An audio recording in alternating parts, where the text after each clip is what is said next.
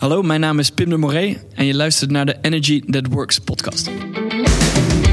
Welkom bij je break. Inspiratie voor professionals. Motivatie voor je werk. Arjen Bannach maakt alle energie weer in je los. Sluit je aan bij Energy That Works.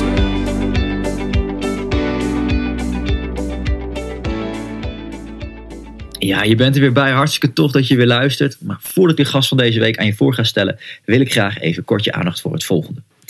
Het is namelijk 2018 en ik ga iets leuks doen. Ik ga dit jaar beginnen met een actie. Ik ga in de eerste 18 weken van 2018 50 organisaties bezoeken als duurzame energieleverancier. Nou, waarom dit? Er is natuurlijk ontzettend veel te doen om, omtrent duurzame energie. Maar als je echt wil investeren in duurzame energie, dan moet je investeren in de professionals, in de collega's, in jezelf. Want jij bepaalt als professional hoe succesvol jouw carrière en jouw organisatie is. Dus als je wil investeren in duurzame energie, investeer dan in jezelf. Want die energie die is bepalend voor het succes. En ik ga 50 organisaties bij langs. Op het moment dat ik deze podcast opneem, zijn er al 13 plekken vergeven. Dus mocht je nog interesse hebben, er is nog ruimte. En ik ga die organisatie bij langs en dan ga ik een heel gaaf seminar geven over energie, over experimenteren. En over hoe jij ervoor kan zorgen samen met je collega's dat je energieker aan het werk gaat. Dat er een bruisende werksfeer komt waarin ook succes veel makkelijker behaald kan worden. Kijk even op www.energie2018.nl en dan krijg je alle ins en outs van deze actie te zien. En ik hoop van je te horen. Lijkt me heel leuk om langs te komen. Dan nu naar de podcast van deze week. En zoals je hoorde had ik Pim de Moree te gast. En Pim de Moree is een van de Corporate Rebels en daar ook de oprichter van. En de Corporate Rebels het is een fascinerend verhaal. De jongens zijn ongeveer twee jaar geleden begonnen. Zij waren aan het werk, ze vonden hun werk niet leuk. Ze werkten bij een grote, grote corporate. En ze dachten, werk kan leuker. Ze hebben een bucketlist gemaakt van mensen die ze wouden spreken. En ze hebben al ontzettend veel mensen gesproken. Inspirerende grote namen. Zijn de hele wereld overgegaan. En nu helpen ze ook organisaties om het werken gewoon een stukje leuker te maken. Nou, en dat past perfect in de visie van Energy That Works. Pim Doré, een van de oprichters dus. En ze hebben, hij neemt ons ook mee in de acht eh, trends die ze hebben ontdekt. Uh, waar bedrijven, organisaties aan moeten gaan voldoen om te zorgen dat ze werken leuker gaan maken. Dus trends, dingen die zijn opgevallen, hoe het eigenlijk misgaat en hoe het dan wel zou moeten. Dus dat wordt ontzettend interessant en inspirerend. Dus ik wens je heel veel plezier bij deze podcast. Ik sta hier over tegen, tegenover Pim de Moree, een corporate rebel in Eindhoven. Pim, welkom in de podcast. Dankjewel. En mijn eerste vraag jou, Pim. Waar ben jij meest trots op tot dusver in je werk? Poeh, dat is gelijk een lastige vraag. Um, nou, ik ben eigenlijk heel, heel erg trots op wat we nu in de afgelopen... We zijn nu 21 maanden bezig met Corporate Rebels. Ja. Gestart zonder enig verdienmodel, zonder enig idee hoe we uh, überhaupt hier ooit, iets, uh, ooit ons werk van gingen maken. Um, en dat we daar nu 21 maanden later uh, best wel aardig wat hebben bereikt. Um, een blog die goed gelezen wordt. Uh, we zijn bezig met een boek aan het schrijven. Uh, we helpen klanten om daadwerkelijk hun werk leuker te maken. Dus dat vind ik al een aardige prestatie überhaupt in 21 maanden. En, en, ja, en kijken naar de toekomst, dat, daar ben ik er ook erg trots op om te zien wat er nog allemaal gaat komen de komende tijd. Ja, mooi. En dit komt natuurlijk voort uit een bepaalde onvrede dat op een gegeven moment in je zat. Je was niet echt tevreden met je baan, terwijl jij en Joost, je compagnon, allebei een goede baan hadden. waar ik wel even benieuwd naar ben, wat was nou het tipping point, het moment waarop jij dacht, hé, hey, nu moet het echt anders.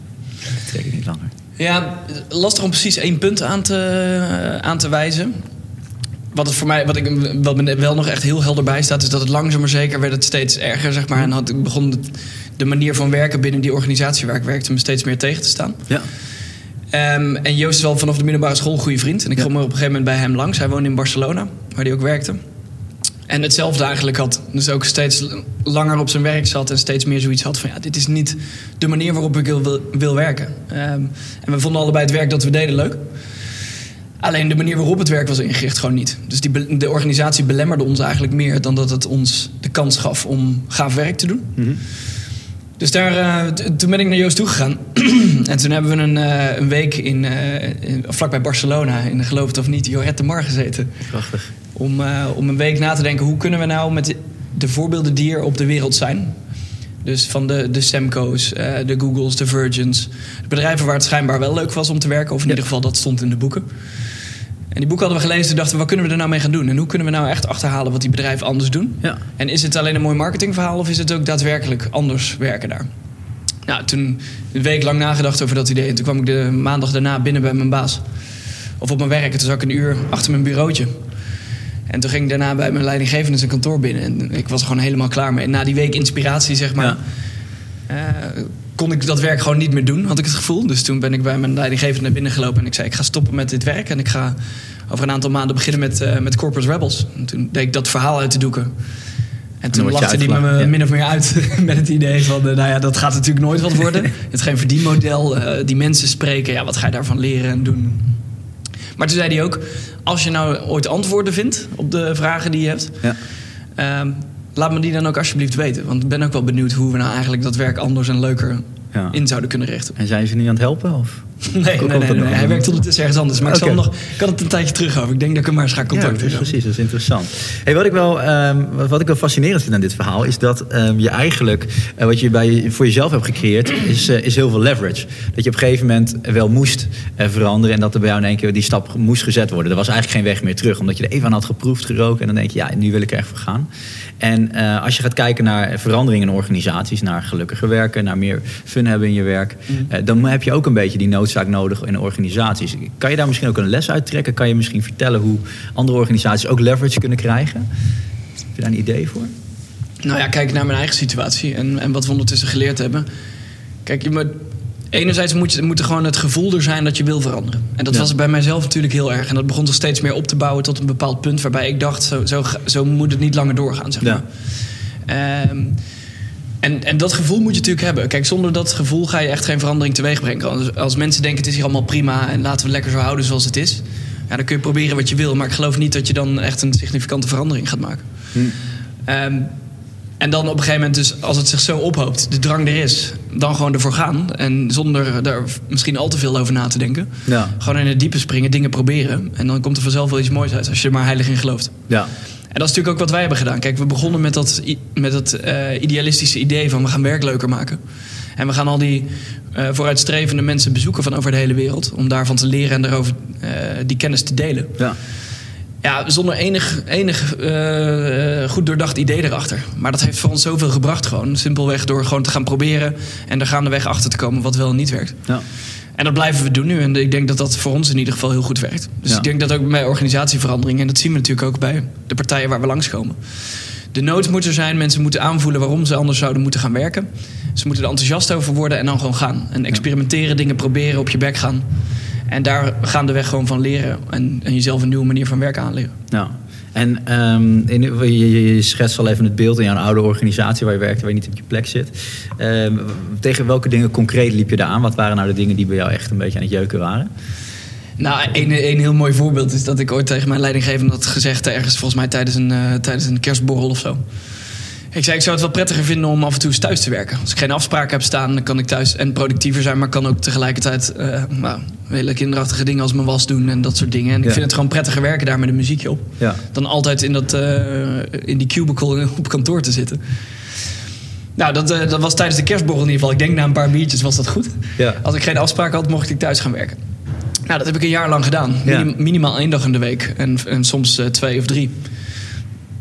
En een, een jaar later ongeveer kreeg ik op een gegeven moment een mailtje terwijl ik thuis aan het werken was van mijn leidinggevende. En die zei: Pim, waar ben je? Ik heb je nodig voor dit en dat. Ik zei: Nou, ik ben thuis aan het werken, zeg maar waar je me voor nodig hebt. Ja. Eh, en toen zei hij: Hoezo ben jij thuis aan het werken? ik zei: Nou, dat, dat doe ik gewoon iedere week minimaal één dag als ik geen afspraak heb staan, zoals we hadden al afgesproken toen ooit Op de kerstborrel. op de kerstborrel. Eh, nou ja, toen zei hij van, hè, hebben wij dat afgesproken? Ik kan me er niks van herinneren. Ik zei, nou, ik heb het al een jaar gedaan. Je hebt er blijkbaar niet echt iets van gemerkt. Dus zo'n Ja. probleem zal het ook weer niet zijn geweest. Maar goed, vanaf toen, en toen moest ik nog een paar maanden werken volgens mij voordat Ja. het klaar was. Toen, ehm, eh, vanaf toen was het dus niet meer toegestaan. Moest ik van tevoren toestemming vragen om thuis te werken. Ah, ja. En dat Nee, soort dat is- kinderachtige dingen. En kijk, ik begrijp zijn positie ook wel. Hij moet dan ehm, ook zich houden aan de normale regels, zeg maar, die er zo'n binnen, binnen zo'n organisatie zijn. Maar die regels zijn gewoon vaak ontzettend kinderachtig. Kijk, dat ik. Ik baalde er ook van dat ik van 9 tot 5 binnen moest zijn. Ja. Of ongeveer van 9 tot 5. In plaats van dat ik gewoon zelf bepaal wanneer ik het meest productief ben. En zelf bepaal wanneer ik mijn werk het beste kan doen. Ehm, daarnaast kwam er gewoon ontzettend veel bureaucratie in het werk wat we deden. Ehm, de organisatie groeide heel snel, was heel succesvol. Ehm, en daardoor, eh, om nog een beetje die groei onder controle te houden, had iedereen het idee: laten we dan maar allerlei controlemechanismes instellen. Ja. Zodat mensen zich netjes gedragen zoals wij willen dat ze zich gedragen. Ja, dat werkt alleen maar kinderachtig eh, gedrag in de hand. Ja. En daar werd ik op een gegeven moment gewoon gek van. En toen dacht ik, nou, daar moet iets aan, eh, aan gaan gebeuren. Dat moeten we nu anders gaan doen, ja. Ja, ja. Ja. en op een gegeven moment dan, dan wil je natuurlijk veranderen. Nou, in jullie geval is dat dan heel goed gegaan. Ehm, maar heel veel organisaties zitten ook mensen die natuurlijk ook een beetje die frustratie hebben. Wat, zou, eh, wat, wat zouden de eerste eh, stappen kunnen zijn die je kan zetten als je, als je, als je gewoon als professional denkt van hé, hey, er moet iets gebeuren in mijn organisatie. Heb jij daar een idee over? Ja, nou ja, kijk, het mooie is eigenlijk iedereen, en dat merken we zelf ook als we de wereld rondgaan en presentaties en workshops geven. Ja. Uiteindelijk, men, men zegt altijd niemand wil veranderen. Mensen willen niet veranderen. Nou, in de, eh, zeg maar, de, al die mensen die wij spreken hierover, iedereen is super enthousiast over werk op een andere manier inrichten. Ja. Er zit gewoon zoveel onvrede in de huidige manier van werken. Dat heel veel mensen het gevoel hebben dat het ook echt anders moet. En, en vaak helaas niet weten dat het ook anders kan. Ja. Nou, dat is wel een goed startpunt. Dan is eigenlijk die noter om daadwerkelijk iets te gaan veranderen. Ja. Mensen zijn best wel eh, enthousiast dan vaak om zelf ook iets te gaan doen. En dan gewoon simpelweg het gesprek hebben. Kijk, als je, zo'n, als je in een organisatie zit en je hebt het gevoel dat je vastzit, ga gewoon eens kijken wat is nou je eh, sfeer van invloed.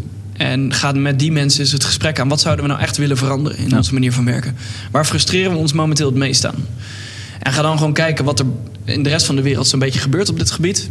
Wat andere vooruitstrevendere partijen doen. Leer daarvan en ga eens een klein experiment bedenken Ja. over hoe je zo'n verandering kan maken. En dat kan binnen je eigen team zijn, dat kan organisatiebreed iets zijn. Ehm, hangt er maar net vanaf hoeveel macht je eigenlijk binnen zo'n organisatie hebt en hoe groot je- je invloed is binnen zo'n organisatie. Maar gewoon simpelweg dat gesprek aangaan met anderen die er ook zo over denken. Hm. Dan iets kleins bedenken om te gaan doen en dat gewoon uitvoeren en daarvan leren. Ja. Dat is eigenlijk het meest simpele advies eh, wat we kunnen geven. Ja, gewoon die ruimte nemen om te experimenteren. Want je hebt altijd wat bewegingsruimte. Zoek die op en ga er iets mee doen. Ja. Ja, mooi. En, en op een gegeven moment eh, zijn jullie gewoon eh, op pad gegaan. En je hebt een bucketlist samengesteld met allerlei fantastische bedrijven. En, ehm, en, en- en vervolgens eh, blijken sommige verhalen blijken echt waar te zijn. Andere misschien ook iets minder mooi dan dat ze in de boeken staan. Ja. Ehm, hoe, eh, hoe heb je dat verschil gemerkt? Wat is nou het verschil tussen bedrijven die dit gebruiken als, als, als marketing... of het bedrijven die het echt leven? Ja, dat is lastig te zeggen. Kijk, de, de lijn is ook dun vaak. Ja. Ehm, in Amerika hebben wij het gevoel gehad dat ze veel beter in staat waren om het ook echt slim te marketen. Oké. En had je het gevoel bij sommige organisaties dat ze het echt gebruiken, gebruikten puur als marketingtool. Ja. En als je dan bij mensen in de organisatie ging vragen hoe zij het werk ervaarden, dan viel dat vaak tegen. Denk Ja. bijvoorbeeld aan Google. Dat viel ons gewoon echt tegen. We hebben, je, iedereen in de wereld denkt dat Google een super vooruitstrevende werkgever is en dat het geweldig is om daar te werken. Ja. Nou, met de mensen die wij hebben gesproken viel dat eh, soms best wel tegen. Ja. En sommige die wa- er heerste best wel een cultuur van angst. Eh, het- men durfde niet heel transparant te zijn om echt eerlijk te vertellen wat ze, wat ze nou vonden van het werken bij Google. Ehm, dus dus dat, was, dat valt gewoon af en toe tegen. Ehm, en daar kom je maar op één manier achter. En dat is simpelweg gewoon de mensen echt te vragen. Ja. je kunt, we spreken veel CEO's en oprichters van dit soort bedrijven. Maar voornamelijk ook de medewerkers zelf. Want ehm, om er echt achter te komen hoe het zit... dan moet je ook echt juist die mensen spreken. En niet zozeer de mensen die alleen in de top van de organisatie zitten. Ja. Ja, dus dat valt af en toe wel eens tegen. En dat is een dunne lijn tussen eh, wat organisaties gebruiken als marketing... en wat, ook, wat ze ook echt daadwerkelijk doen. Ja. Ja, en dat is lastig. Dat is maar volgens mij één manier om dat echt goed in te kunnen schatten. En dat is er naartoe gaan en met mensen spreken om te achterhalen wat zij ervan vinden. Ja. En wat is voor jullie dan, eh, de, de, de- wanneer, wanneer zeggen jullie, oké, van dit bedrijf, daar kunnen we echt een les van leren? Want natuurlijk worden jullie op sommige momenten geïnspireerd. Eh, wat, wat zit daar in de scheidslijn? Wanneer denken jullie echt van, hey, dit is iets dat moeten we gaan, eh, gaan opnemen in onze Corporate Rebel verhaal?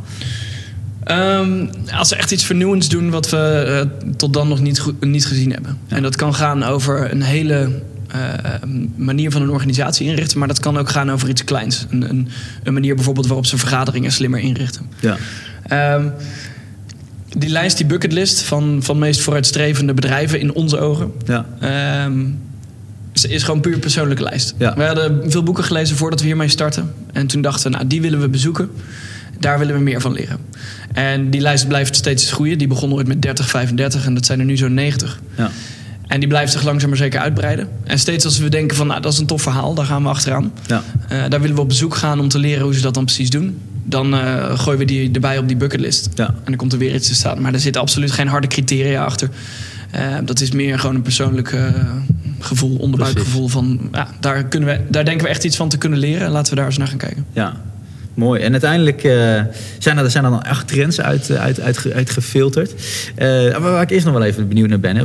Wat, natuurlijk ook interessant is. Jullie zijn eigenlijk de hele wereld over, over jullie worden ook gelezen in Australië en Amerika. Dat is, dat is natuurlijk heel bizar als, jullie pas, als je pas zo kort bezig bent. Maar zijn er bepaalde verschillen die je opvallen in, in, in sectoren en landen? Dat je merkt dat het, het, het, het, fun hebben in het werk in andere landen misschien veel makkelijker gaat. Of in bepaalde sectoren veel makkelijker gaat? Um, ja, die, die culturele verschillen die vallen, als je kijkt naar echt de, manier van werken en hoe ze werk dan inrichten, valt eigenlijk best wel mee. Ja. Um, het is wel zo dat we meer moeite hebben met dit soort organisaties vinden in bijvoorbeeld Azië okay. um, of Afrika. Terwijl we daar wel heel erg naar op zoek zijn, want we proberen die bucketlist eigenlijk zo divers mogelijk te maken. Dus daar staan grote bedrijven op, kleine bedrijven. um, bedrijven in, uh, in Azië, in Noord-Amerika en Zuid-Amerika. Um, met veel hoogopgeleide, laagopgeleide in de overheid, commerciële sector. Dus probeer echt van alles daarop te gooien, zodat je eigenlijk, eigenlijk komt simpelweg aan te tonen dat overal zou moeten kunnen. Ja. Uh, waarom? Omdat veel mensen uh, denken, als je het over dit soort manieren van werken hebt, nou, het is leuk dat het daar werkt, maar dat gaat hier dus nooit werken. Ja. Dat is vaak de eerste reactie. Ja, ja, dus dat proberen we een beetje onderuit te schoppen. Door te laten zien dat het in elke sector en elke regio eigenlijk wel zou kunnen. Ja. Maar goed, kijk, je wordt natuurlijk als je in Nederland woont wel beïnvloed door de uh, boeken die je leest, ja. de tv die je kijkt, de radio die je luistert, uh, de podcast die je luistert.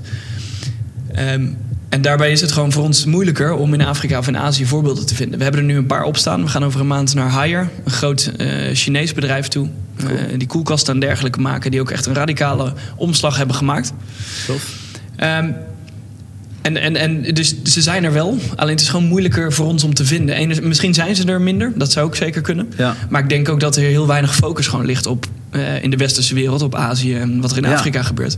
En eigenlijk, dus daar zijn we druk naar op zoek om daar meer te achterhalen. Om ook te laten zien dat het daar gewoon prima kan. Leuk. En heel benieuwd wat je daar natuurlijk gaat tegenkomen. Want ja, die, zeker die Aziatische cultuur die is natuurlijk ook heel erg uh, op presteren gericht. En dat is natuurlijk vooral ook iets met fun hebben in je werk, wat een beetje haaks op elkaar staat soms. Uh, ja. Ja, bij sommige mensen denken van wel, ja. ja. Jij ziet het anders? Of? Uh, het is interessant als nou jij... ja, presteren en, en, en, uh, en, en fun hebben of, of gelukkig zijn op je werk. Ja. Nou, die liggen volgens mij heel erg in één lijn. Ja, oké, okay, want er wordt wel eens gezegd, nou zeker bijvoorbeeld bonusstructuur, hè, dat, het, dat het ten koste gaat van, van, van het welzijn op het werk. Maar je, je, je deel eens mee, hoe, hoe, hoe ligt het in één lijn? Dat nou is... ja, simpelweg. Kijk, als je ziet, enerzijds um, als mensen gelukkig zijn, of als ze betrokken zijn op het werk, of als, het, als ze het gaaf vinden wat ze doen, er zit een hele grote correlatie tussen het, uh, hun prestaties dan. Ja. Dus, uh, ja. En daarom liggen die twee gewoon volgens mij heel erg op één lijn. Ja. Um, en dus als je werk leuker maakt voor mensen, dat ze ook daadwerkelijk beter gaan presteren. Ja. Um, ja, die twee die hebben gewoon een heel duidelijk verband. Ja. Uh, dus daar geloof ik heel erg in. En, en kijk, als je ziet ook in de voorbeelden die we, die we nu zien in Azië, uh, dat, dat, dat matcht ook gewoon prima, zeg maar. Okay. Als je maar uh, mensen weet te triggeren op een bepaalde manier te gaan werken. Oké, okay, maar, maar ligt dan ook echt de focus op bepaalde, het halen van bepaalde targets of doelen? En wordt het dan ook echt een presteer? Uh, dat, word je daar ook echt op getoetst? Of is dat meer een leercultuur en word je wel ge gemotiveerd om te presteren? Nee, ja, som, sommige organisaties die we bezoeken hebben gewoon keiharde uh, targets. Nou. Um, die wel trouwens vaak zijn opgesteld door de medewerkers zelf of de teams zelf. Okay, en niet zozeer ja. weer top-down zijn bepaald. Ja. Um, maar we hebben ook een groepje van bedrijven in Bilbao bezocht... die allemaal gezamenlijk eigenlijk zo'n transformatie hebben gemaakt. Ja. Maar die teams die hebben elke week bespreking over of ze hun targets hebben gehaald of niet. Ja. En dat motiveert ze extreem. Dus die twee gaan best wel goed hand in hand. Okay. Um, en op sommige plekken natuurlijk beter dan andere. Ja. Maar dat hoeft elkaar zeker niet... Uh, um, nee. Hoe, hoe zeg je dat? Hoeft zeker niet tegenstrijdig te zijn ja, met elkaar. Ja, nou dan hebben we dat heilige huisje in ieder geval ook weer omver geschopt. En, uh, maar wel mooi dat je erbij zegt dat het, als, dat het wel vanuit de medewerkers zelf moet komen. Dan heb je ook echt een gemotiveerd doel wat je, wat je kan halen. Uh, nou, vervolgens acht trends uh, heb je samen met, met Joost opgesteld. Dingen die jullie hebben gezien. Kan, kan je ons daar eens even meenemen welke, welke trends dat zijn en, en waarom die zo belangrijk zijn? Ja, ja. Um, ja, niet alleen met Joost dus ook, hè? ook met Freek en uh, Katelijn. Uh, die... Hoe lang zijn zij op dit moment? Uh, Freek die, die is er nu al. nou, die heeft eerst dus een, die is na een half jaar eigenlijk al okay. erbij gekomen. toen eerst parttime en ja. die is nu drie kwart jaar zo'n beetje fulltime erbij. Okay, en Katelijne die is onlangs gestart, twee ja. weken geleden, is, is erbij gekomen. Vrouw is ook belangrijk hè, voor het team. Ja, nou ja, die diversiteit hadden we wel nodig. Drie, drie blanke mannen van 31, dat was weinig divers. Ja. Oké. Okay. Dus, uh, maar ja, die, die acht trends hebben we eigenlijk van gekeken. Nou, we zijn gaan kijken naar die 60 bezoeken, of iets eerder eigenlijk al. Van wat zijn nou de belangrijkste overeenkomsten van die bedrijven? Wat Ja. doen ze nou echt anders dan de meer traditionele organisaties? Nou, en dat hebben we samen weten te vatten in, eh, in acht trends. Ja. Eh, de acht belangrijkste in onze ogen. Ehm, in heel kort even door, doorheen. Ehm, de eerste is van een eh, focus op puur alleen geld verdienen. Ja. Ehm, naar iets aan de wereld toe willen voegen. Ja, of je nou een purpose of een why of welke hippe term dan tegenwoordig ook wil noemen. Het gaat erom dat mensen zich verbonden voelen met het doel van de organisatie. Ja. Maar ook met de waarden. Dus we noemen die trend purpose en values. Dus enerzijds het doel, anderzijds ook de manier waarop je met elkaar wil werken. Ja. Dus niet ellendige eh, regeldruk en bureaucratie om te eh, forceren dat mensen op een bepaalde manier werken. Ja. Maar veel meer, oké, wat, zijn nou, wat is nou eigenlijk de manier waarop we met elkaar samen willen werken? En als we dat met z'n allen afspreken, maak dan gewoon, gebruik je gezond verstand en maak beslissingen gebaseerd daarop. In plaats Ja. van de regels die er zijn. En dat is dan ook eigenlijk pas, dat doe je pas goed op het moment dat de medewerkers het ook echt voelen. Ja, ja, want ja. we komen vaak zat bij organisaties waar ze dan een purpose en, en waarde hebben gedefinieerd. Ja. En die wordt dan vervolgens uitgerold of eh, eh, door de organisatie heen. Wat eigenlijk gewoon simpelweg betekent, wordt geforceerd dat iedereen erin gaat geloven. Ja. Ja, dat is natuurlijk niet de juiste aanpak. En bij dit soort bedrijven zie je juist vaak dat het bottom-up ook weer wordt gecreëerd. Eh, Spotify is een mooi voorbeeld. Daar zijn ze gewoon op een gegeven moment waarde gaan definiëren, omdat ze het gevoel hadden dat het heel erg miste. Ehm, en dat is niet lang geleden dat ze dat gedaan hebben. Ik geloof dat ze daar twee jaar geleden mee gestart zijn. En toen zijn ze gewoon wereldwijd op alle kantoren workshops gaan doen. Om te achterhalen wat mensen die er werkten nou eigenlijk belangrijk vonden. Dus niet een externe partij inhuren die met een paar mooie eh, woorden en zinnen komt. Ehm, ook niet de top van de organisatie die dat allemaal bepaalt. Maar juist gewoon de medewerkers zelf. Zodat het ook echt geleefd wordt daarna in de organisatie. Cool. Dus dat is één. Ehm de tweede trend van hiërarchische piramide. Ehm, naar een netwerk van teams.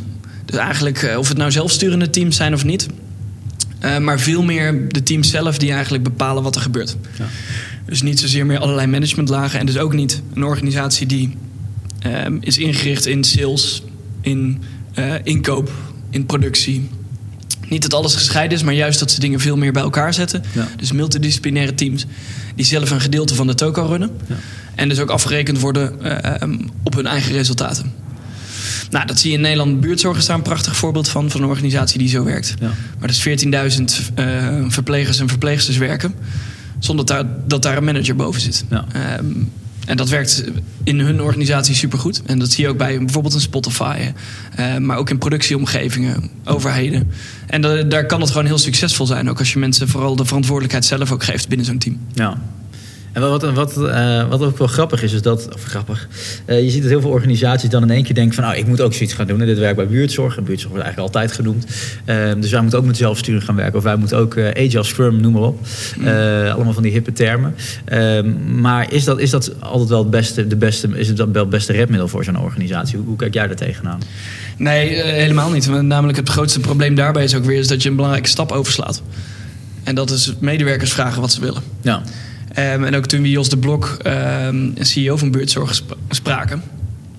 Hij zei ook, al, ons hele systeem, of het nou over het IT-systeem of organisatiestructuur en dat soort dingen gaat, is allemaal ingericht omdat we gewoon aan dat doel willen voldoen. En Ja. dat is eh, goede en betaalbare zorg leveren. Ja. Ehm, en daarna zijn ze pas gaan kijken, oké, wat zou dan de beste manier zijn om dat te gaan doen? Ja.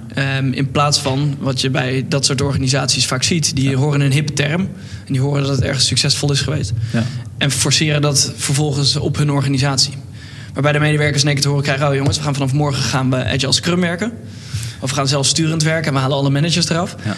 Ja, en vervolgens helemaal geen idee hebben waarom ze dat nou eigenlijk doen. En die medewerkers ook niet betrekken in het hele proces. Ja. Ja, dus dat lijkt me een van de grootste... Of, eh, we zien in ieder geval dat dat een hele groot gemaakte fout is. ja, en dan ga je van zelfsturing naar stuurloos. En dat, eh, dat moet je ook niet Ja, nou ja, dat hoor je wel vaak. Ja. En, en logisch ook als je, als je dat zomaar forceert op mensen. Ja, precies. Oké. Eh, trend nummer drie. eh, van eh, directief leiderschap naar dienend leiderschap. Ja. Dus een, een leidinggevende manager, of nog erger wordt een baas, die vertelt wat je moet doen. Of die vertelt de hele organisatie wat er moet gebeuren.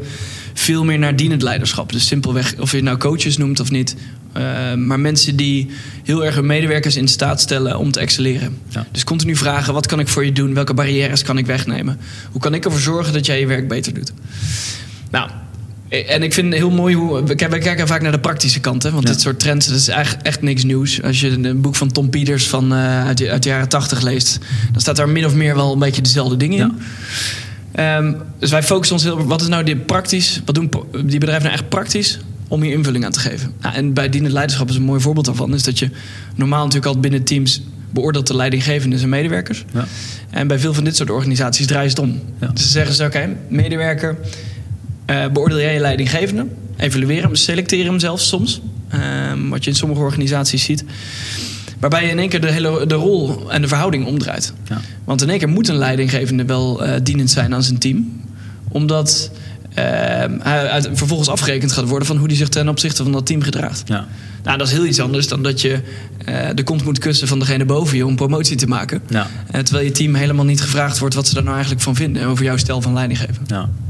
Eh, Ik vind, ik vind het echt een fantastisch, eh, fantastische oplossing. Eigenlijk, dit is, eigenlijk zou dit de, de, de, de, de, de gangbare norm moeten zijn. Ehm, maar ik- help eens. Hoe ga je dit regelen bij je leidinggevende? Van joh, we gaan flipping the classroom. Ik ga jou vanaf nu beoordelen. Heb je een idee hoe je daar een klein eerste stapje in zou kunnen zetten?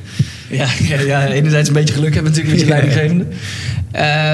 Maar voornamelijk ook laten zien wat het kan opleveren. En Ja. wat het kan doen met je team. En waarom je dat belangrijk vindt. Medestanders vinden in, binnen je team. Als je daar in je. Eentje zit, is het wat anders dan wanneer je daar met tien man aankomt en zegt... wij geloven gewoon dat we dit eh, op een succesvolle manier kunnen gaan gebruiken. En het ook klein maken en het in experiment houden. Als je tegen iemand zegt, we willen je eh, voortaan willen we die beoordelingstructuur omdraaien ja. is dat een stuk eh, beangstigender dan wanneer je zegt... laten we eens een maand gaan experimenteren met een andere manier van beoordelen. Ja. Of een andere manier van elkaar feedback geven. Nou ja, dan is het vaak al een stuk behapbaarder en makkelijker voor mensen om erin mee te gaan. Ja. Dan wanneer het een structurele verandering wordt. Ja, mooi om dat we dat weer in zo'n experimentvorm te verpakken. Kan je eigenlijk geen nee tegen zeggen als leidinggevende? Nee, nou, er zullen ongetwijfeld nog steeds mensen zijn die dat doen. Ja, maar... dat zijn niet de juiste natuurlijk, ja. ja. Interessant. Ehm, even kijken, de vierde trend is dan eh, van plan en predict. En wat houdt dat in? Dat er lange termijn plannen maken, budgetteren. Eh, die ellendige budgetteringscycli bijvoorbeeld die je in veel bedrijven hebt. Waar veel te veel tijd en geld aan wordt besteed. Ehm, en dat is eigenlijk allemaal gebaseerd op de aanname dat je de toekomst best goed kan voorspellen. Ja, Nou, en we, eh, we zien eigenlijk dat de andere bedrijven, die vooruitstrevende bedrijven, er veel meer zoiets hebben van: nou, wij geloven niet in die aanname. Ehm, de wereld verandert te snel om dingen echt vooruit te kunnen gaan plannen en Ja. te proberen te voorspellen. Dus laten we gewoon dingen proberen. Ehm, een grove gok maken van hoe dingen kunnen gaan. Maar vervolgens gewoon continu onszelf blijven aanpassen om uiteindelijk te bereiken wat we willen bereiken. ja. Dus dat experimenteren heel erg met niet alleen de manier van werken, maar ook met producten, met diensten.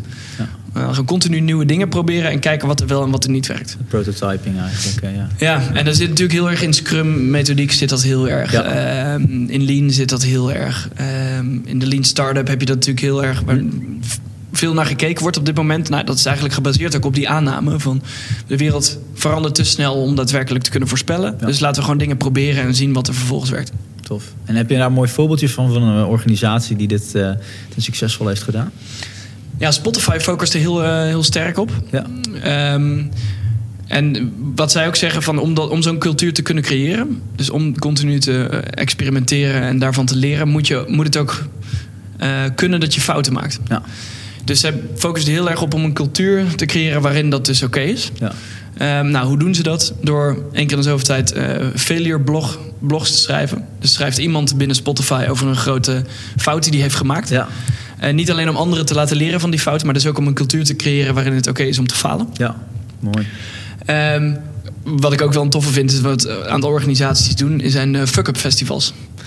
Dus daar, eh, dan, dan kom je gewoon samen met een, of een team of de hele organisatie. En dan delen mensen hun grootste fuck-ups van de laatste tijd. Eh, liefst beginnend met de CEO. Ja. Om het goede voorbeeld te geven. Anders is het heel eng voor mijn anderen om, eh, om daar op dat podium te gaan staan. Maar dat, dat zijn ook manieren eigenlijk om te, ervoor te zorgen dat bedrijven dat, eh, dat er een cultuur ontstaat waarin je dus gewoon fouten mag maken. En dat iedereen er een keer om lacht en ervan leert. En vervolgens doorgaat en weer iets nieuws gaat proberen. Ja. Tof. Mooi. Even kijken, trend nummer 5. Van eh, regels en controle naar vrijheid en vertrouwen. Een van mijn persoonlijke favorieten. Ik Ja. moest altijd aan heel veel regeltjes voldoen. Nou, dat vond ik extreem frustrerend. En je ziet dat dit soort bedrijven eigenlijk veel meer zeggen... weet je wat, als ze het doel duidelijk hebben... ehm, als we op een tran- transparante manier met elkaar samenwerken... zoek het dan voornamelijk lekker zelf uit. En Ja. maak, gebruik je gezond verstand om goede beslissingen te nemen. Ehm, en ga niet zozeer kijken wat er nou precies allemaal aan regels en richtlijnen is gedefinieerd. Mhm. Ehm, maar bepaal dat gewoon veel meer zelf. Ja. Denk aan vakantiedagen niet meer bijhouden. Geen vaste werktijden. Eh, soms zelfs de uren per week helemaal niet meer bijhouden. Wat ze bijvoorbeeld in, eh, op een ministerie in, eh, in Brussel doen. Ehm, maar ook de vrijheid om je eigen werkplek in te delen. In plaats van een geforceerd open office plan, wat tegenwoordig helemaal hip is. Ja, ja. Ehm, laat gewoon zelf mensen bepalen hoe ze hun werkplek inrichten. Laat ze een keer een dag naar Ikea gaan of op Marktplaats kijken naar leuke manieren om hun eh, kantoor in te richten. Ja. Zodat het veel meer hun eigen kantoor wordt ook. En dat Ja. het veel prettiger aanvoelt waar ze prettig kunnen werken zelf. Mooi. Ehm, tot zelfs de vrijheid om zelf je eigen salaris te bepalen. Dat gaan, daar, zo ver gaan sommige organisaties ja, dat ook. is Semco, hè? Of niet? Die, die, die- Ja, Semco Ja. eh, deed dat in ieder geval. We, we zijn er nog niet geweest. We gaan er begin volgend jaar naartoe. Maar Leuk. ehm, ik weet niet of ze dat nog steeds doen. Ja. Maar bijvoorbeeld ehm, ehm, in Centro Ja. is ook een bedrijf wat dat... of in ieder geval de salarisverhoging bepalen ze daar zelf. ja. Dus Mooi. daar zit het ook al veel meer in. Ehm de Finext, een Nederlands eh, financiële consultant... waar ze dat bijvoorbeeld ook doen. Ja. Bepalen ze zelf hun eigen salaris. Nou, en heel veel mensen verwachten dan ook chaos en anarchie. Maar dat werkt gewoon prima. Als Ja, mensen maar de juiste inzichten hebben in hoe een bedrijf werkt. Transparantie is en er vertrouwen in is om, om dat goed te kunnen doen. Ja. Werkt dat prima. Tof. Mooi. Ja. Ehm zevende trend is dan van gecentraliseerde besluitvorming naar eh, decentrale besluitvorming. Dus in plaats van dat een aantal mensen in de organisatie eh, belangrijke beslissingen nemen, veel meer naar iedereen in de organisatie Ja. die belangrijke beslissingen neemt. Ehm, en waarom? Simpelweg omdat degenen die dicht bij klanten en leveranciers staan vaak het beste weten wat ze moeten doen. Ja. Ehm, en de beste informatie hebben om keuzes te maken. En, degene, en als dat allemaal via managementlagen moet gaan en dan in een andere silo terecht moet komen, ja, dat kost één veel tijd en zorgt er vaak ook niet voor dat de beste beslissingen worden gemaakt. Ja. Dus veel van dit soort organisaties eh, zoeken bewust manieren om dat te doen. Nou, hoe kan je dat binnen je team bijvoorbeeld doen? Is door simpelweg allemaal in een kamer jezelf op te sluiten. De leidinggevende al zijn beslissingen op post-its te schrijven Ja. vervolgens op de muren te hangen. Dan het team zelf hun naam op laten schrijven op post-its. En die bij de beslissingen hangen waarvan zij denken dat ze die beter kunnen nemen. Of dat ze die ook kunnen nemen. Ja. Nou, dan kan de is de leidinggevende weer aan zet. Die kan dan zijn bezwaren erbij hangen. Dus waarom die denkt dat die persoon die beslissing helemaal niet goed kan nemen. Ja. Ehm, of een gebrek aan ervaring, of een gebrek aan kennis, of een gebrek aan eh, informatie. Ja. Hangen ze dan bij en dan gewoon gezamenlijk als team plus leidinggevende gaan kijken: oké, hoe kunnen we die bezwaren wegnemen? Zodat we toch die beslissing zo laag mogelijk in de organisatie leggen. Ja. En eigenlijk de leidinggevende niet meer zozeer als bottleneck hebben. Maar veel meer als degene die faciliteert dat de rest beslissingen kan nemen. Mooi. Dat Mooi is ook werk een heel simpel iets wat bedrijven doen om ervoor te zorgen Ja. dat die beslissingen dus laag in de organisatie worden genomen. Ja, en dat hebben jullie ook al met verschillende organisaties gedaan op deze manier. Nou ja, wij zijn er nu mee bezig om Ja. dat ook daadwerkelijk eh, te doen bij bedrijven. Ja. Ehm, eigenlijk gebaseerd op hun eigen frustraties. Waar loop je tegenaan? Nou, soms is dat inderdaad, ik kan gewoon geen beslissingen nemen. Ik heb er vaak een handtekening nodig of iemand die er weer overheen moet plassen. Ja. Ehm, nou ja, daar, als, als daar behoefte aan is, geven wij ze ideeën. En als ze dan deze, dit voorbeeld van een best practice eruit pikken, gaan we daarmee aan de slag. Ja. Om simpelweg gewoon dat te doen en te experimenteren en ze daarin te begeleiden. Ja. Tof. Mooi. Ja. Even kijken, dan zijn we bij nummer 7. Dat is van eh, ehm, ehm, informatie gesloten houden Ja. ehm, naar radicale transparantie. Oké. Dus echt alle informatie die je binnen je organisatie hebt openzetten. Ja. Tenzij er een hele goede reden is om dat niet te doen. Bijvoorbeeld vertrouwelijke HR-informatie of dat soort zaken. Ehm, en dat open by default is wat veel bedrijven het noemen. Is iets wat ze eh, doen om dus ervoor te zorgen dat mensen ook de juiste beslissingen kunnen nemen. Ja. Maar ook dat ze betrokken zijn bij hoe het gaat in de organisatie. Ja. Want als je maar een klein radertje bent in het grotere geheel. en je hebt helemaal geen informatie over hoe het bedrijf het doet. of over hoe jouw team of jouw afdelingen doet. hoe kun je dan ooit één de juiste beslissingen nemen? Ja. Maar ook hoe kun je ooit betrokken zijn bij een organisatie waarvan je helemaal niet weet hoe het eraan toe gaat. Nee. Nou, dus je ziet dat bedrijven ehm, financiële informatie openbaar maken. Eh, soms zelfs salarissen openbaar maken. Ehm, ook om een gevoel van eerlijkheid te geven. Van dat gebeurt gewoon op een open, Ja. transparante manier. Iedereen kan dat zien. Ehm, maar ook beslissingen eh, transparant maken. Verantwoordelijkheden duidelijker eh, bij bepaalde personen neerleggen. En dat ook inzichtelijk maken aan de rest van het team of de afdeling. Ja. Eh, dat zijn allemaal manieren om ervoor te zorgen dat mensen meer betrokken worden. En meer een idee hebben van wat er allemaal gebeurt binnen de organisatie. Ja. Een hele mooie, hele mooie vorm. Ja. En je krijgt ook een beetje een, stuk, een stukje meer eigenaarschap. eh, tenminste, dat gevoel van de organisatie natuurlijk. Ja, veel, ja, veel meer. Want Ja, in één ja. keer ben je samen iets aan het doen. Je ziet ook nog eens wat jouw werk voor een resultaat oplevert. Eh, en, ja, en die transparantie is gewoon essentieel om betrokkenheid te krijgen. Ja. Ehm, en dan de laatste is van eh, eh, job descriptions en job titles. Oftewel gewoon f- functieomschrijvingen en vaste taken die erin zitten. Ja. Veel meer naar wat vind je nou leuk om te doen? Waar ben je goed in? En hoe kunnen we ervoor zorgen dat je baan daaromheen wordt ingericht? Ehm, waarbij je dus ziet dat heel veel organisaties echt afgaan van titels. Ja. Dus dat gewoon niet meer gebruiken. Tenzij het voor de buitenwereld nog nodig is. Dus vaak, eh, soms zie je zelfs dat ze een eh, eigen visitekaartje mogen eh, bepalen. Nou, zoek maar een leuke titel als je denkt dat die jou helpt in het uitvoeren van je werk. Dan, dan doe dat maar. Ja. Ehm, maar eigenlijk niet ook meer kijken naar vaste taakomschrijvingen. Gewoon simpelweg met je team samen zitten. Opschrijven wat er allemaal gedaan moet worden. Ehm, en dan vervolgens kiezen gebaseerd op wie wat leuk vindt om te doen. Ja. Dus dat is een manier om dat te doen. Ook zie je binnen organisaties dat er ehm, over wordt gegaan op een hele.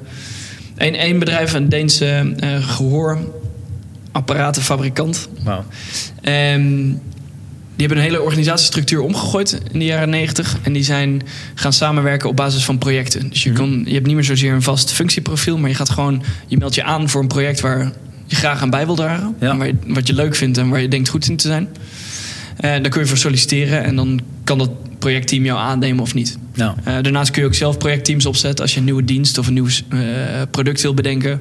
Of je wil een manier van werken gaan aanpakken of wat dan ook. Ehm, dan kun je er zelf gewoon zo'n project opzetten, mensen om je heen verzamelen om dat uit te gaan voeren. Ehm, en zo tot een succes te brengen. Ja. Waarbij eigenlijk binnen die organisatie ziet dat er geen afdelingen en dergelijke meer zijn. Puur alleen projecten waar je voor kunt aanmelden. En ehm, daarbij mensen heel erg eh, stimuleren om die dingen te gaan doen die ze leuk vinden Ja. en waar ze goed in zijn. Wauw, wat mooi. En ehm, zijn jullie langs al die succesvolle organisaties, of een heleboel succesvolle organisaties geweest wereldwijd die eh, dit grotendeels doen. Maar er zijn ook organisaties die dit allemaal, eh, al die acht trends eh, in, een, in een organisatie hebben gewaarborgd? Of? Nee, eigenlijk niet. Ehm, en dat is ook een belangrijk iets. Kijk, die acht trends zijn leuk en aardig, maar Ja. uiteindelijk gaat het er nog steeds om dat je binnen je organisatie gaat kijken wat vinden de mensen nou belangrijk. Ja. Er zijn gewoon organisaties die heel hoog scoren op een aantal trends en op andere gewoon helemaal niet. Ja. Waarom? Omdat dat voor hun prettig werkt. Ja. Ehm, ja. En het gevaar is van heel veel boeken en theorieën van goeroes. Ehm, soms vertellen ze het best wel genuanceerd. Mhm. Alleen wordt het geïnterpreteerd alsof dat de, de waarheid is. Ja. Ehm, en of dat, dat zie je bijvoorbeeld bij, bij Frédéric Laloux, die in eh, Reinventing Organizations heel duidelijk drie aspecten aangeeft. Ja. Wat sommige mensen voor waarheid aannemen. Terwijl, nou, we zijn er geweest bij veel van dat soort bedrijven.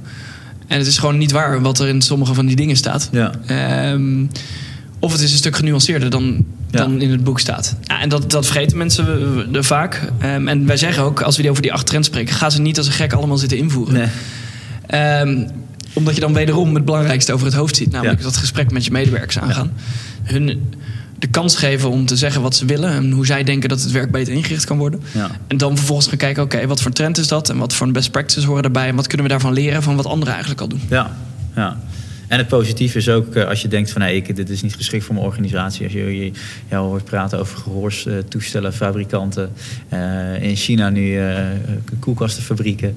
Eigenlijk elke organisatie heeft dus echt die ruimte om daar eh stap in te zetten. Maar het begint wel met het gesprek aangaan bij je medewerker. Ja. Dat is de eerste, eerste Ja, belangrijkste. nou ja, die, ja, die stereotypen proberen we gewoon te doorbreken. Want die ellende dat mensen altijd zeggen... ja, dat is leuk dat het daar werkt, maar dat gaat hier dus nooit werken. ja. Ja, daar geloven wij gewoon niet in. Nou, dat proberen we aan te tonen door gewoon maar zoveel mogelijk voorbeelden eh er tegenaan te gooien. Ja. En te laten zien dat het eh, overal kan, zou moeten kunnen in ieder geval. Ja. En ook in elke, elk bedrijf, elke organisatie. Elk land, Desnoods in een deel van de organisatie als de rest er nog niet aan toe is. Ja, ja, precies. En dat is natuurlijk ook mogelijk. Ja. Ja, en als we dan kijken naar Corporate Rebels als, als organisatie, als beweging. Even dromen, waar, waar, waar moet het naartoe? Nou, dit moet heel groot worden. En, en, en niet zozeer om het groot worden zelf, maar gewoon meer omdat er gewoon zoveel te doen is op het gebied van werk. Leuker en motiverender inrichten. Ja. Als je kijkt naar onderzoeken die er gedaan worden, is het, het percentage betrokken medewerkers gewoon echt belachelijk laag. Ja. En als je bedenkt dat je 40 uur per week bezig bent met je werk, dan mag het toch ook wel iets zijn waar je veel energie uithaalt en waar je je eh, talenten zo goed mogelijk kan gebruiken om daadwerkelijk iets eh, toe te voegen en iets te doen met, eh, of iets toe te voegen aan de wereld. Ja. Dus daar is gewoon heel veel te halen. Dat is waar we voor strijden. En dat proberen we op heel veel manieren te doen. Enerzijds door die beweging internationaal steeds maar weer te laten groeien. Dat gaat nu heel hard. En dat proberen we gewoon te blijven doen. Ja. Ehm, en daarnaast het ook echt in de praktijk te brengen. Want erover lullen en schrijven is één. Eh, maar daadwerkelijk doen Ja. en zorgen dat organisaties anders gaan werken, dat is wel een tweede. En, eh, en die twee dingen proberen we tegelijkertijd op te pakken. Omdat we denken dat als je die twee samenbrengt, dat het alleen nog maar krachtig is. Ja. Mooi. Dus ja, waar, waar staan we over, eh, over een aantal jaar? Geen idee. En dat eh hetzelfde eigenlijk als toen we gestart zijn. Ja. Waar staan we over drie maanden? Hadden we toen al geen idee. Ja. Eh, nu over een paar jaar ook niet. Een droom is gewoon om, het, eh, om, het, om, om de impact zo groot mogelijk te laten zijn. En, eh, en dat wereldwijd. Ja, dat is natuurlijk hartstikke mooi. Eh, nou, ik, ik heb zo meteen nog een paar eh, korte afsluitende vragen, de one-minute questions. Eh, nog één afsluitende vraag in dit gedeelte. Ehm, ik kan me heel goed voorstellen dat ontzettend veel professionals worden geraakt door dit verhaal. Door door hey, gelukkiger werken, meer plezier halen uit je werk. Het is gewoon mogelijk. Hè? Jullie hebben de trends omschreven. Er zijn gewoon dingen die je kan doen. Maar wat is nou, als je een beetje in jouw situatie zit waar jij ooit in zat, wat is nou de eerste stap die je dan volgens jou moet zetten als professional? De organisaties die moeten zeggen, we moeten naar medewerkers luisteren. Maar als jij nou zo'n medewerker bent, wat, zou dan jouw eerste beweging kunnen zijn om een beetje te gaan, eh, gaan kijken welke ruimte je hebt? Nou ja, je moet, kijk, je moet gewoon een beetje scheid hebben aan wat er in zo'n organisatie gebeurt. Ja, Ehm, en dat is het makkelijkste natuurlijk om te beginnen in je eigen team. Ja. En dan kom ik weer een beetje terug op wat ik eerder zei. Ga, ga daar gewoon mensen enthousiast krijgen ja, om hier iets mee te doen. Als dat niet lukt, gaan dan zijn er ongetwijfeld nog steeds binnen de organisatie andere mensen geïnteresseerd in dit onderwerp. Ja, breng die samen. Zorg dat je daar enthousiasme creëert. En ga dan kijken samen, oké, hoe zouden we dit probleem kunnen gaan tackelen? ja, Eh, hoe kunnen we hiermee aan de slag gaan? Dus eigenlijk, nou ja, zoals elke revolutie op gang komt, is Ja. gewoon een droom en een idee hebben. Ja. En dan vervolgens mensen erbij verzamelen en beweging op gang krijgen. Ja. En dan op een gegeven moment zorgen dat je de oude manier van werken kunt, eh, kunt omgooien. ja. En daar iets nieuws van kan gaan maken. Die followers zijn, eh, zijn wel belangrijk daarin, ja. Dat Ja. je niet alleen bent. Tof. Tot slot nog een aantal one-minute questions. Dan, eh, en die gaan dan helemaal over jou eh, als, als, als, als, als persoon. Wie is jouw grootste inspiratiebron? Nou, eh, oh, wacht, one minute, dus ik moet een beetje opschieten. ja, vind ik lastig te zeggen. Meerdere personen waar ik heel veel inspiratie uit haal. Ik lees veel biografieën. Ik ben nu met die van Richard Branson, de nieuwste, Ja. bezig. Staat ook nog op jullie Eh, bucketlist. Dus staat ook op de iemand hem kennen. Ja, dan laat het gerust weten. Eh, maar ook personen als, eh, als, als, als Nelson Mandela. Nou ja, dat zijn natuurlijk de, de, de grote namen. Maar daar, door die, dat soort boeken te lezen, biografieën te lezen... daar haal ik heel veel inspiratie uit. Cool. En voorna- voornamelijk ook dat, dat groot dromen mogelijk is. Of dat, Ja, nou ja, elke, elke keer als je een, zo'n boek leest... ehm, en nu heb ik dat weer met die nieuwste van Branson... dan kom je er zelf achter hoe klein je af en toe gaat denken. Ja. Ehm, en door simpelweg continu jezelf uit te dagen... om weer groter te denken en nog groter te denken... eh, ben je gewoon veel meer in staat om dat soort dingen ook... eh, of dan wordt de kans groter dat je dat ook echt gaat realiseren. ja. En dat hebben we van, van nature al wel aardig met z'n vieren. Maar Ja. eh, dat, dat- we kunnen het wel echt gebruiken ook nog... om af en toe inspiratie van anderen te halen die Ja. dat nog veel meer hebben. Tof. Ja, en, en, het, en het bewijs, eh, dat, dat, dat laten jullie natuurlijk zien dat, dat het lukt. Dat is hartstikke gaaf. En wat zou jij nog eh, willen leren? Wat, wat ben je nu nog tegengekomen in die ontdekkingstof waarvan je denkt... Hey, dit is nog iets waar ik echt in moet leren? Ehm, heel erg leren nog hoe je eh, daadwerkelijk dit in de praktijk brengt. Kijk, dat is ook gewoon ehm, eh, vallen en opstaan. En dat zijn we nu aan het ervaren. We zijn er nu een aantal maanden mee bezig.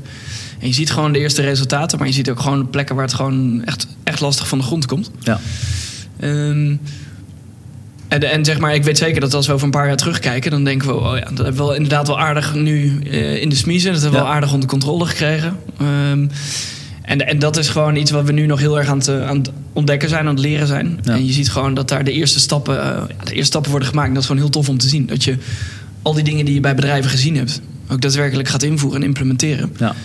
Ehm, en dat, dat werkt zeker. Ehm, maar daar valt toch eh, nog heel veel in te leren. Zeker als je bedenkt dat we echt hele oog- grote organisaties ook op grote schaal om willen gaan gooien. ja.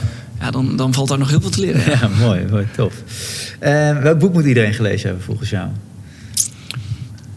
Ehm, nou, die van ons, maar die komt eh, pas over een half jaar uit. Kijk.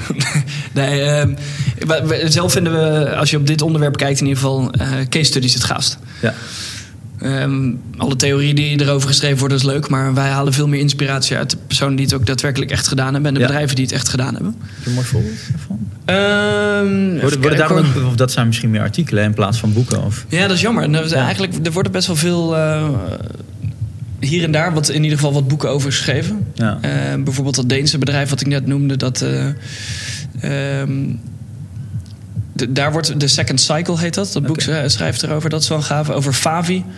Eh, Een bedrijf in Noord-Frankrijk, een, productiebedrijf wat die verandering heeft gemaakt, is Ja. een eh, boek geschreven. In Nederland, heel gaaf voorbeeld, Hollandse Kroon. Ja. Is een gemeente in het noorden van Noord-Holland, Ja. die ook die verandering heeft gemaakt. En hun boek Pole Position Ja. is ook echt een leuk boekje om eens mee te beginnen. Ook als je kijkt naar wat zijn nou praktisch de dingen die ze hebben gedaan. Ja, tof. Ehm, en daar zitten echt wel gave voorbeelden ook in van hoe ze dat stap voor stap eigenlijk eh, dat proces hebben doorgemaakt. Die nemen we mee. Hartstikke leuk. Tof. Ehm, en even kijken. Als jij de rest van je leven één ding zou moeten doen, wat zou het dan zijn? Ja, dat ga ik niet doen. Als ik ergens inspiratie uithaal, dan is het wel heel veel verschillende dingen doen. En, de, en eh, eh, zeg maar een hele grote variëteit aan dingen doen. Ja. Dus ik ga niet de rest van mijn leven één ding doen. Nee. En dan heb ik ook gehoord dat jij eh, stelt dat jij zelf de leukste baan ter wereld hebt. Ehm, en eh, Pim knikt tegenover mij. Belangrijk om te weten. Wat is dan voor jou de belangrijkste sleutel voor fun op het werk? Ehm, ja, ik ben nooit zo heel erg van dingen aanwijzen die dan per se het ding moeten zijn. Maar eh, wat ik zelf heel belangrijk vind is vrijheid. Ja.